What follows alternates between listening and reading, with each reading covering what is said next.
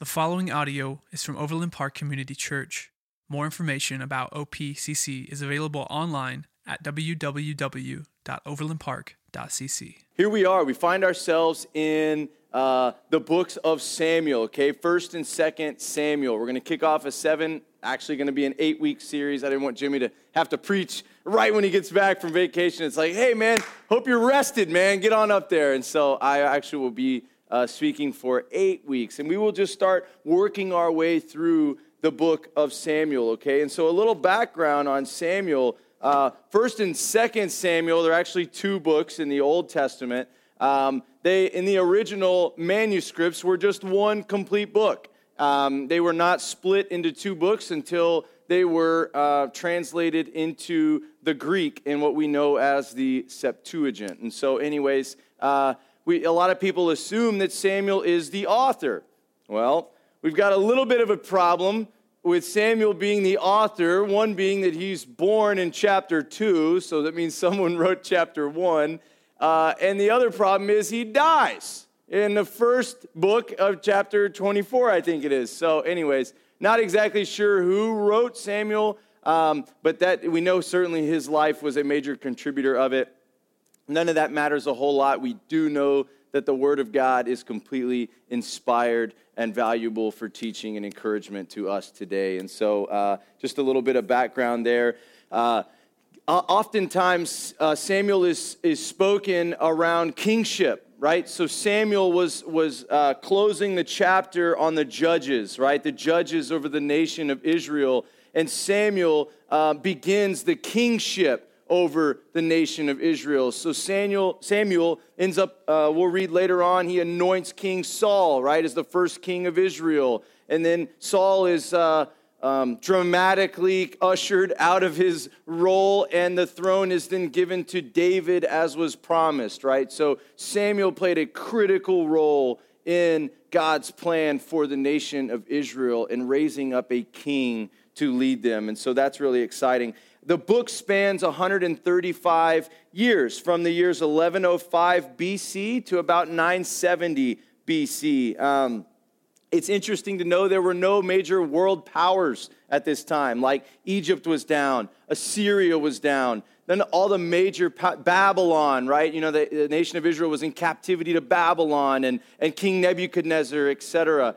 Uh, there was none of that. All those, king, all those kingdoms had been weakened. And so that's why, uh, you know, the famous Philistine Goliath, right? We read in Samuel, David and Goliath, the famous battle is in the book of Samuel, right? And so uh, at the time, the Philistines were the primary enemy to the nation of Israel at this time, uh, as well as the, the Philistines were to the west, the Ammonites or to the east. And so we will get into that. Israel was in spiritual depravity at this time. Like, there, there was a spiritual darkness over the nation. In fact, the very reason that they uh, demanded that, that, king, that, that God provide them a king was because they wanted to be like the other nations that were around them. They wanted to be like the Philistines or like the Ammonites or the Hittites or the Jebusites. They wanted to be like these tribes or like these other kingdoms of the world. And so there's a lesson in there for us that may, may we not be like that. May we not desire God to provide for us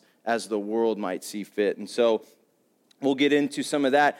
The priesthood was corrupt. Um, Eli had two, the priest at the time was Eli. He had two sons, Hophni and Phinehas. We'll read about them. They were wicked. We'll read about they actually were um, sleeping with the women that would bring sacrifices to the altar. They would fleece the flock in the sense that people would bring their sacrifices to the temple. They would tell them their sacrifice wasn't good enough. They would chuck the one that they brought and they would sell them one that they had there conveniently located at the tabernacle. Okay, um, they were drinking. They were getting drunk on the uh, the wine that was passed around the tabernacle. So there was wickedness going on in the priesthood. The Ark of the Covenant the famed Ark of the Covenant, right, where the Spirit of God dwelt between the tabernacle, or dwelt between the cherubs in the tabernacle, in the Holy of Holies, right? It was not there. The Ark of the Covenant was not in the tabernacle. Idolatry was prominent, and the judges over the nation had become dishonest. And so this was a time Samuel was raised up in a period of time where there was a spiritual darkness over the nation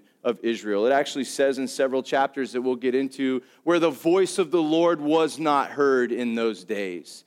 Like they just didn't hear from the Lord. And so, Samuel, man, I'm so excited to get into it because what an incredible prominent figure in human history, uh, certainly in biblical history, um, as Samuel was chosen of the Lord and was also dedicated to the Lord by his mother. And so we will get into that. Um, let's start out. We're going to cover the first 18 verses of Samuel this morning. So follow along with me if you would. And um, I guess they'll have it up on the screen here. First Samuel chapter 1, verse 1. We're going to read all 18 verses and then we're going to unpack, okay? Follow along. Now there was a certain man of Ramathaim Zophim. There'll be a quiz on that. Uh, of the mountains of Ephraim. And his name was Elkanah, the son of Jeroham, the son of Elihu, the son of Tohu, the son of Zuph, an Ephraimite. So he was of the tribe of Ephraim. And he had two wives. The name of one was Hannah, and the name of the other was Peninnah. Peninnah had children, but Hannah had no children. This man went up from his city yearly to worship and sacrifice to the Lord of hosts in Shiloh.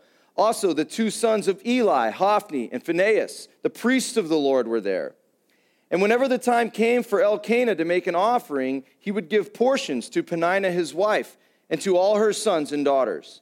But to Hannah, he would give a double portion. Remember that. For he loved Hannah, although the Lord had closed up her womb. And her rival also provoked her severely to make her miserable because the Lord had closed her room. That is Elkanah's other wife, Peninnah. And her rival also, oh, I'm sorry, I just read that. So it was year by year, verse 7. So it was year by year when she went up to the house of the Lord that she provoked her Therefore, she, that is Hannah, wept and did not eat. Then Elkanah, her husband, said to her, Hannah, why do you weep? Why don't you eat? Why is your heart grieved? Am I not better to you than ten sons? Hannah arose after they had finished eating and drinking in Shiloh. Now Eli, the priest, was sitting on the seat by the doorpost of the tabernacle of the Lord. And she was in bitterness of soul, bitterness of soul, and prayed to the Lord and wept in anguish. Then she made a vow and said, O Lord of hosts, if you will indeed look on the affliction of your maidservant and remember me and not forget your maidservant, but will give your maidservant a male child, then I will give him to the Lord all the days of his life, and no razor shall come upon his head. And it happened as she continued praying before the Lord that Eli watched her mouth. And Hannah spoke in her heart, and only her lips moved but her voice was not being heard. Therefore, Eli thought she was drunk. So Eli said to her, How long will you be drunk? Put your wine away from you. But Hannah answered and said, No, my Lord, I am a woman of sorrowful spirit. I have not drunk neither wine nor intoxicating drink, but have poured out my soul before the Lord. Do not consider your maidservant a wicked woman, for out of the abundance of my complaint and grief I have spoken until now. Then Eli answered and said, Go in peace, and the God of Israel grant your petition which you have asked of him. And she said, Let your maidservant find favor in your sight. So the woman went her way and ate, and her face was no longer sad. Let's pray. Lord, I thank you for the word. I thank you for Samuel, and I thank you for this time that we can glean from him and from your word, Lord, that is spoken to us. Would we have receiving hearts today, Lord? Would the Spirit of God speak uh, in truth and love in Jesus' name? Amen. So, as we unpack this, and I love in verse 1 where it talks about uh, Elkanah, right? So, a specific man. It says, Now there was a certain man of Ramathaim Zophim, right? I'm really glad that that's not where we live, or not a city in Kansas. I would get really annoyed uh, telling people my address. But um, Elkanah, he was a certain man. And so I love that. God doesn't necessarily um, need us. In fact, God doesn't need us at all. God can work on his own, God can use angels. The Spirit of the Lord could move uh, at will. But God doesn't operate like that. God often, in fact, always chooses a specific someone, a man or a woman. And so God is calling you and using you today.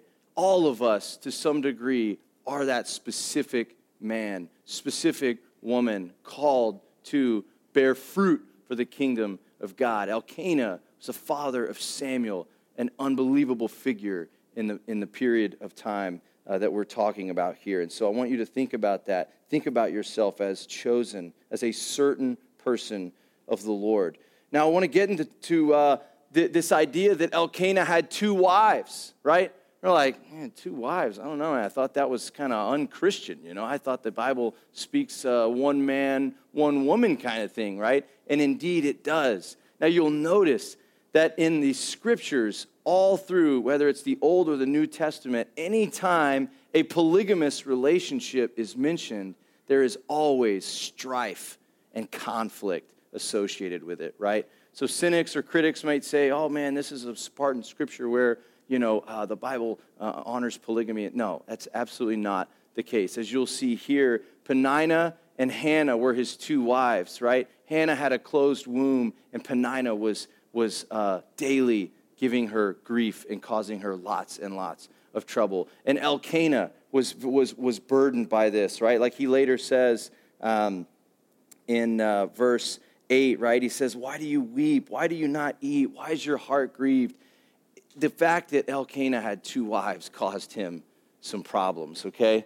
Um, so I wanted to throw that out there. But um, in verse 3, it says, This man went up from the city yearly to worship and offer sacrifice to the Lord of hosts in Shiloh.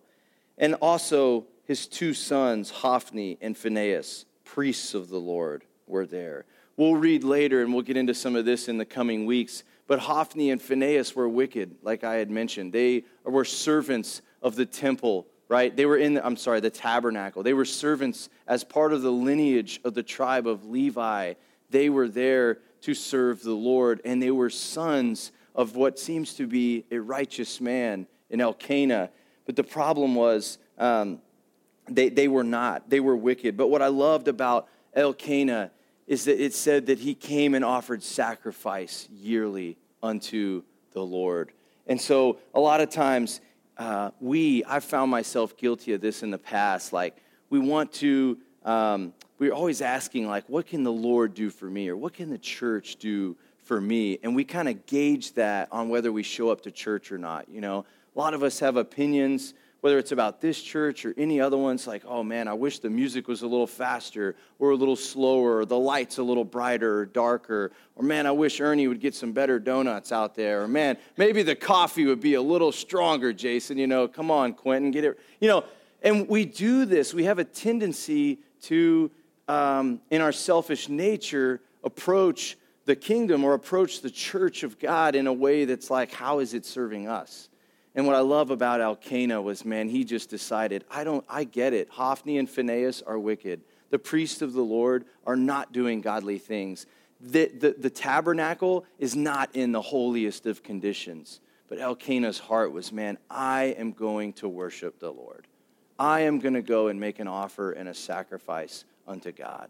And so I want to encourage you guys today in that. Like, regardless of the circumstances uh, surrounding your life or your expectations of God or how He's uh, moving or serving you, I want you to um, offer yourselves as a sacrifice, whether it's in worship, whether it's financially, whether it's uh, with your hands and feet, actually uh, in, in acts of service. Just, uh, I, and I ask this question here. It's up on the board. What is God calling you to sacrifice? What is God calling you to sacrifice? And what does service to the Lord look like in your life? So just ask those questions. What is God calling you to sacrifice? And what does service to the Lord look like in your life? And certainly, um, I, I'm reminded of Mark 9. I know Jimmy hit on it. I wasn't here last week. I was served with Baseball Chapel, and I'll tell you a little bit more about how that's going uh, in a later week. But uh, I love the ministry of Baseball Chapel, but it, it, is, an, it is an, offer, uh, an offering, you know, of my time uh, to the Lord. But um, in Mark 9, man, it talks about uh, and I, I, won't necessarily turn there, but Mark 9 is the, is the prayer of the father, right? The father with the, with, the, with the child that's possessed by the mute spirit, right? And this mute spirit, it, the, the father brings this child to Jesus and he says, Lord, this, this spirit, this demonic spirit is in my child. And it throws him down and he vomits out the mouth. And, you know, I mean, the, he was torturing the child. And Jesus said, How long has this been happening? He said, From birth. Like, it's been like this for a while. And, um, and anyways, the disciples tried to cast this demon out and they couldn't do it.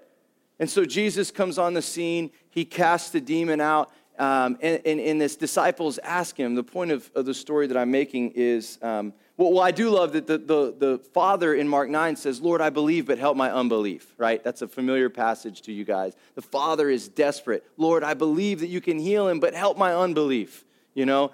Um, but at the end, the disciples asked Jesus, Why couldn't we cast the demon out? Like we were trying to help. Jesus said, The power comes through prayer and fasting. Prayer and fasting. I think those are two areas everyone in this room could work on is prayer and fasting. Some of you guys are prayer warriors, some of you aren't. I'm kind of mediocre, I'm kind of in between. I do pray, but I don't, I, I wish I was better at taking more things to the Lord. I wish I was more like Hannah, which we'll read about, where she just laid it at the, at the, at the Lord. Said that she poured her soul, she poured her soul out to the Lord. Um, and so our prayer life, and then fasting. I challenge the students in youth ministry to fast from something for 21 days. Um, maybe the Lord's calling you to do that or not. That's not really a direct challenge um, to you guys today necessarily, but you know, fasting, certainly biblically speaking, is primarily talking about a, a food fast where we are depriving ourselves of the desires of the flesh, primarily food, in order to connect more in a more intimate way spiritually with the Lord. And certainly that is an unbelievably healthy exercise. Um, and if you have not partaken in that, you're missing out on a, on a healthy uh, spiritual experience. But I want to uh, encourage you guys like, a lot of us need to fast from something like our phones. A lot of us need to fast from the TV shows that we're watching. A lot of us need to fast from you know, various forms of entertainment, need to fast from uh, a number of different things, right? And so I would just encourage you maybe pick one. The Lord's probably already laying one on your heart right now something that you know doesn't you don't have to give it up for the rest of your life. Um, maybe you do. I don't know. Talk to the lord about it. But um, but but seek him on that. There's something in your life that we can um, that we can carve out and, and cut out to make more room for him. The power comes through prayer and fasting. That's out of mark 9 the lord just reminded me that of this morning so i wanted to share it. So moving on into verse 7 um, it, uh, let's see here. So it was year by year when she went up to the house of the Lord that she provoked her. Therefore she wept and did not eat. I love this, man. It, it said that Elkanah, he felt bad that Hannah w- was barren, right? Like he, he knew it grieved her. He felt bad about that. And so what did he do? He gave her a double portion of everything, right? Everything, double portion. So here she is in the tabernacle you know, should be a, a, um, a, a tremendous time at the tabernacle to offer a sacrifice, to come and worship, to be joyful about the Lord, to have a thankful heart. She's sitting there with a double portion, a double blessing. And it says here, she wept and didn't eat. So uh, the word here is it's possible for problems in the home to make it difficult for you to be joyful in the Lord's house. And I know that's so true, man. And, and, and for some of you, that may cut right to the heart. Like what's going on in your home can make it very difficult to have the right heart in the house of the Lord. Uh, and so it's on you guys. It's on, especially on the man of the house. If there's not a man in the house, you just got something that you have to come to grips with. That when there's division in the home, the joy is often sucked out in the church. I've been there. Like I, there, I've had seasons of life where I have coming to church and it felt difficult. It felt rhythmic. It felt forced. It felt uh, legalistic at times, you know, and, and all sorts of things. The, Satan comes in and tries to distract you and deter you constantly. And I've seen it with families in this church that we know and love. We love them greatly. but there's brokenness in the home. And then when they come here, it, it, it's, it's problematic. You know, husband doesn't come to church, wife doesn't come to church, they both don't come to church, kids aren't plugged into youth ministry. Next thing you know, like, you know, Jimmy or I are getting a phone call six months later and things aren't going well, and it makes sense, right? You understand why. But may, may that not be so, is the encouragement, okay? So check yourselves. How is life in the home? How is life in the home? And I'm not suggesting that it always is going to be mountaintop fruitful, but you shouldn't remain in the valley too long. Make sure that you're working together, husband and wife, sorting out the issues that the enemy is using to distract you from being a blessing to the church of God as well as being blessed by Him. Uh, so, keep, so keep that in mind. I, I encourage you guys with that. And, and, and I do want to jump down in verse 10 here. It says that she was in bitterness of soul. This was Hannah, barren in the womb. She wept in bitterness, and she prayed to the Lord and wept in anguish. May this be a lesson to us all. Like it's so frequent when we are burdened by something, we go to someone else. We call our dad, or we call our counselor, uh, or our psychologist, or our boss when things are difficult at work. We, you know, and man, we need to be taking our burdens to the Lord. And so that's my next question to you guys. Like, are you taking your burdens to the Lord? And I want you to challenge yourself honestly with that. Are you casting the things in your life that are holding us down, frustrating us, burdening us, drying us out spiritually? We all have them. Trust me, I, be, I do. I got things in my life that are drying me out. And we need to take that to the Lord. We need to pour out our soul before the throne in prayer and in fasting so that we can hear from the Lord on what to do about it. And so I know that should be a challenge to some of you guys. Take your burdens to the Lord. And don't, um, not to say that you can't have friends or you can't have parents or you can't have a boss, but make sure that, like in Proverbs, it says to seek godly counsel. Make sure you're seeking counsel of the Lord. Make sure that you are casting your burdens before Him first, and then let Him lead you to others who may be speaking truth into your life. Um, let's see, verse 11. So this is an exciting part where she says, she's vowing, Hannah is vowing to give her son. She said, Lord, if you will only give me a son, I will give him back to you all the days of his life. Like you can have him. Like I'm going to raise him, I'm, I'm going to you know, nurse him until a point where he is, is substantially able to, to care for himself, and then he's going to be offered to the priest, right? Like, what an unbelievable prayer. Like, I don't know if I can do that. Like, I don't know if I could give my son away and be like, Lord, he's yours. Like, I hope that's my heart. But man, I know right now I'd struggle with it, you know? And so uh, we see just I- I- incredible commitment from Hannah here.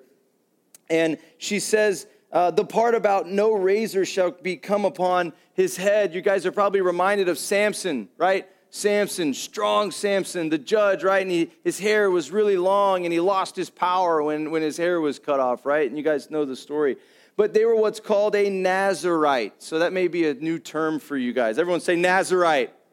Nazarite. Kind of an interesting term, but a Nazarite was one that was devoted to the Lord from birth. And so in Numbers 6, Numbers 6, it shares a few things that were specific about a Nazarite, okay? One was that a Nazarite did not eat anything that was, that was grown from a grapevine, okay? And that, that just showed um, the Nazarites' uh, commitment to resisting earthly pleasures. Okay, so nothing that was grown on a grapevine, they were to, uh, it signified a distance from all fleshly pleasures. The second thing was Nazarites could take uh, no part in any dealings with dead people.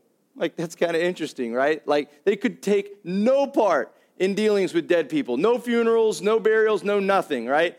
And what I, what I do like about that uh, is that it, it, um, it, it showed that the Nazarite, one who was devoted to the Lord, was to have greater cares than the ordinary joys and sorrows of life. Man, I really like that. Like, we are called not to be Nazarites, but we are called to be devoted to the Lord. And we are called to have greater cares than the ordinary joys and sorrows of life. Simplicity is good, yes. You know, man, I enjoy a barbecue. You know, I enjoy a nice jug of sweet tea on a hot day. Uh, that's not what I'm talking about, right? It's just, if that is your definition of joy, then man, you are missing out on the life that the Lord has, has called you to and has enabled you to through his work on the cross. So keep that in mind. The third thing is not cutting the hair, right? It's a visible sign to others that you are devoted to the Lord. Do you have a visible sign that you are devoted to the Lord? Like, can people tell that you're devoted to the Lord? Like, I'm not suggesting you grow your hair out. Like, Abe, you look pretty sick with a long, with a long flow of locks, man. But, you know, it's, um, do, do you have a visible sign? I don't mean a cross necklace. I don't mean long hair. Uh, I don't mean a, a fish on the back of your car. I mean, can people tell that you know Jesus? Are there visible signs in your life that He is your Lord and Savior? And the last thing, I love this. She dedicated him to the tribe of Levi. And so Levi was a, one of the 12 tribes of Israel, right? Levi, a, a Levite, was their whole purpose was service in the temple, okay? Their whole point in their life was service to the temple. And they were already, as defined in Numbers, God's special possession, okay? They were God's special possession. And so Hannah, as she devoted Samuel, she's promising, she's vowing to devote Samuel to the Lord all the days of his life. She's turning him over to the tribe of Levi, right? And that tribe was already a possession of the Lord's. And a, and a Levite, their specific ministry was between the ages of 30 and 50, as, in, uh, as written in the book of Numbers. But what I love about what Hannah did is it says, and it says right here, uh, I wrote down, Hannah took something that already belonged to the Lord and she gave it to him in a greater way. Like the dedication of Samuel as a Nazarite was a, was a greater dedication than was just giving him to the tribe of Levi to serve in the temple. So, the next question this is the, the last question I have for you guys, uh, and then we'll get on to the, uh, the big idea. Is God calling you to a deeper dedication? I know the answer to that is yes. But what does that look like? What is a deep, like you're already the Lord's, right? Like for those who are in Christ, like the gospel, Jesus Christ died on the cross for our sin, right? And he was put in the grave three days, rose from the dead, ascended, and at the right hand of the Father. And for those who believe in him, have eternal life, right? And so by faith, we believe in Jesus Christ. We are saved. We are secure in heaven. No one in this room can do anything to take away the salvation that I have in Jesus Christ because of my faith in Him that was given to me by God. That's the gospel, right? So we're all His that are in Christ. But what, like, now what do we do about that? Like, same with with Hannah and Samuel. She gave Samuel, like, he's already a Levite, like, he's given away, like, he's already there. But there's more. And this is not a call to works. That's not it. This is a call to deepen your spiritual life. This is a call to engage the fruitful nature of the Lord that He's given us by the power of His Spirit. This is a call to say, is, is, there a deeper dedication? Is God calling you to something else than what you're currently doing? Like, it was funny, there was a guy in my youth group. I'm sorry, not youth group. D group, discipleship group. And I love this man. But he used to always say, I'd always ask him, I won't say his name, but I'd always ask him, hey man, how you doing spiritually? He'd always say, man, I'm doing good. He'd always do that. Humming along, man. Dude, if you're humming along, something's wrong. But that means you're super comfortable. That means that, like, you're not listening to the Lord, like, He's not challenging you in any areas. If you're humming along, you probably haven't repented of something the Lord has convicted you of. If you're humming along, you haven't had a spiritual breakthrough, man, where you talk to Jesus about a dude at work, or you led a lady to Christ, you know, uh, in your neighborhood, or you encouraged a man who was walking in darkness. That's not humming. Like we shouldn't be humming along. Man, we go through seasons that suck. And then we also have moments of unbelievable joy and where we declare, like Samuel will later, man, it is the Lord. Like it is Him. When something happens in your life that's a spiritual breakthrough, man, we declare it is the Lord. And we rejoice and we get excited about it, not like, yep. You know? And so, is God calling you to a commitment to baptism? Like some of you are, like many have been wrestling with this baptism thing. Commit, just do it if the Lord is asking you to do it. Maybe more time in the Word. Started off a new D group, asked the guys around the table. Some of them were in the Word, most of them weren't. Maybe you need to start being in the Word. That's, a, that's, like the, that's the minimum you could do to dedicate your life to the Lord. When you don't feel like getting in the Word, you definitely should be in the Word. When you don't feel like singing in church, you definitely should be singing. If your hands, you know, you're like, I don't know, man, if I'm gonna put my hands up, dude, put them up. Let the Lord work in your life. It's like the minimum you can do, you know? It's not saying if you don't raise your hands, you're not Christian. It's saying, man, start to do something. And the first thing that you do to do something different in your life to show the Lord that you care to follow Him is raise your hand and do it. Challenge yourself to that, man, and let it be uncomfortable and be like, it's fine. The Lord is good. It's cool. That guy over there might be looking at me going, I've never seen that guy raise his hand before. So what, man? I'm getting a little movement here. You know? Let it roll. So um, maybe it's the maybe the deeper dedication is an answer uh, to answer the call to service. Like, man, you know, I know we had a little bit of a unique service last week.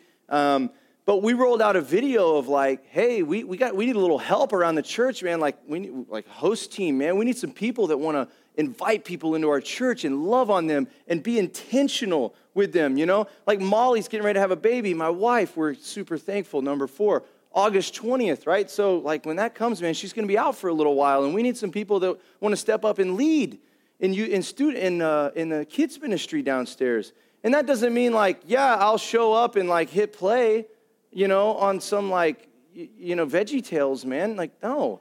Like, we want somebody to get down there with the kids and love on them and pray on them and lead the teachers, you know? Like, man, that is service to the Lord, and it's not easy, but you can still do it with joy. And even if you can't do it with joy, do it anyway.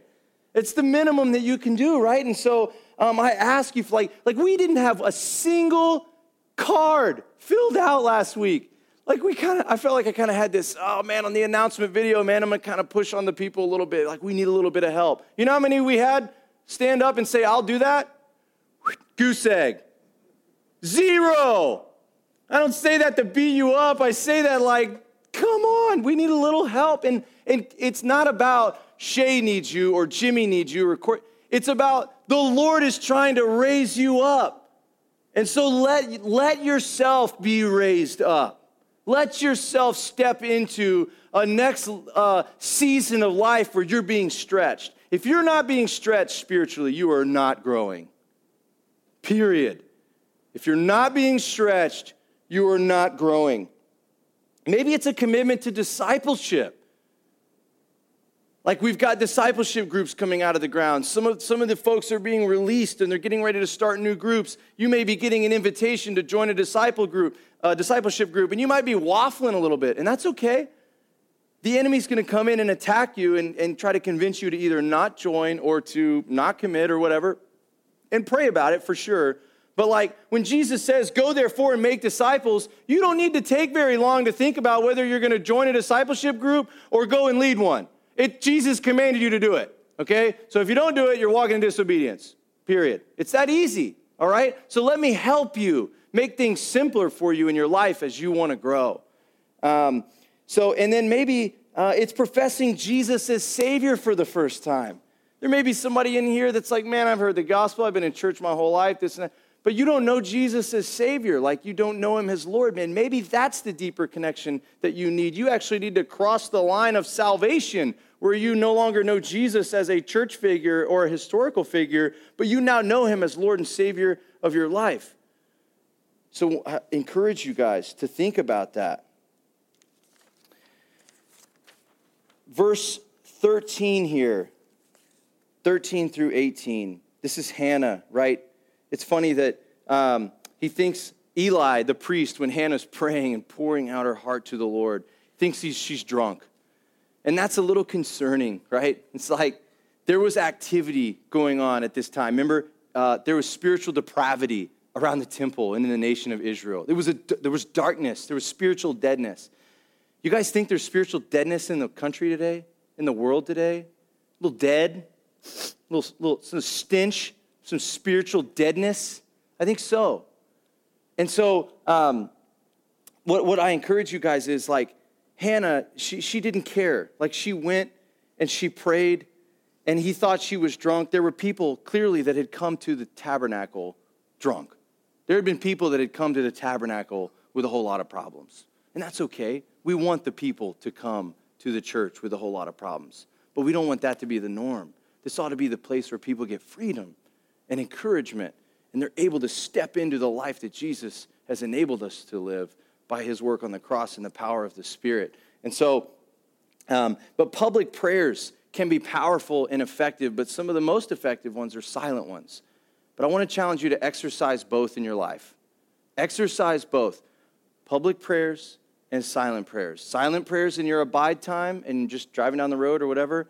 Public prayers can be incredibly powerful because you can lead other people into a relationship with the Lord. You can encourage other people. That is, like we talked about earlier, that may be one of your signs, like the long hair, right? People can see that you're a Nazarite, that you're dedicated to the Lord by your long hair a public prayer might be your symbol of dedication to the Lord. And I don't mean megaphone on 151st and Metcalf.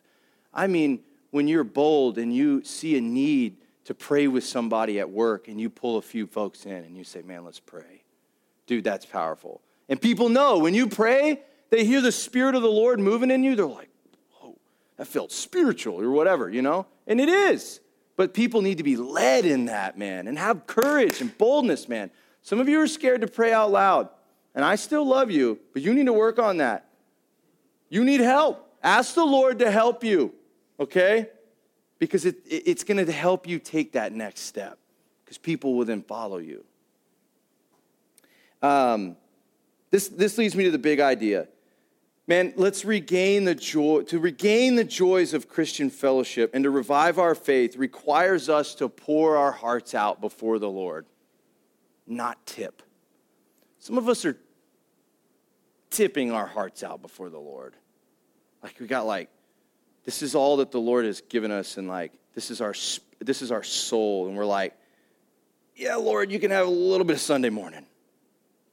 Yeah, Lord, I'll go to D group. Uh, I'll, yeah, okay, Lord, I'll pray for that guy. Man, it's like so weak, you know, just like beep, little. The Lord's like, bro, you have it. You've got like a five liter pitcher, dude. Like, l- let it rip, man.